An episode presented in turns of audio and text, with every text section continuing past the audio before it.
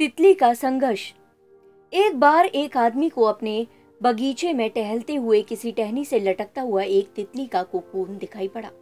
अब हर रोज वो आदमी उसे देखने लगा। एक दिन उसने नोटिस किया कि उस कोकून में एक छोटा सा छेद बन गया है। उस दिन वो वहीं बैठ गया और उसे घंटों देखता रहा। उसने देखा कि तितली उसे खोलकर बाहर निकलने की बहुत कोशिश कर रही है। पर बहुत देर तक प्रयास करने के बाद भी वो उस छेद से नहीं निकल पाई।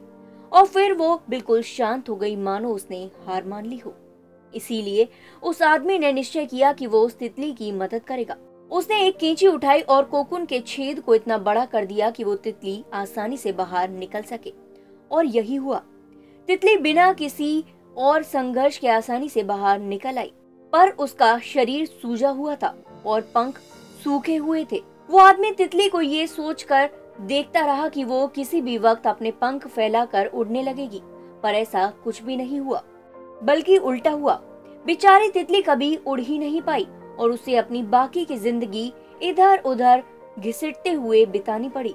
वो आदमी अपनी दया और जल्दबाजी में ये नहीं समझ पाया कि दरअसल कुकुन से निकलने की प्रतिक्रिया को प्रकृति ने इतना कठिन इसीलिए बनाया है ताकि ऐसा करने से तितली के शरीर में मौजूद तरल उसके पंखों में पहुँच सके और वो छेद से बाहर निकलते ही उड़ सके।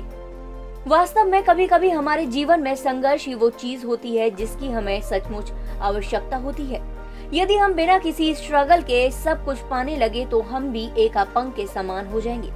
बिना परिश्रम और संघर्ष के हम कभी उतने मज़बूत नहीं बन सकते जितना हमारी क्षमता है। इसीलिए जीवन में आने वाले कठिन पलों को सकारात्मक दृष्टिकोण से देखिए। वो आपको कुछ ऐसा सिखा जाएँगे जो आपकी ज़िंदगी की उड़ान को पॉसिबल बना पाएँगे। और यही आज इस कहानी से हमें सीख मिलती है।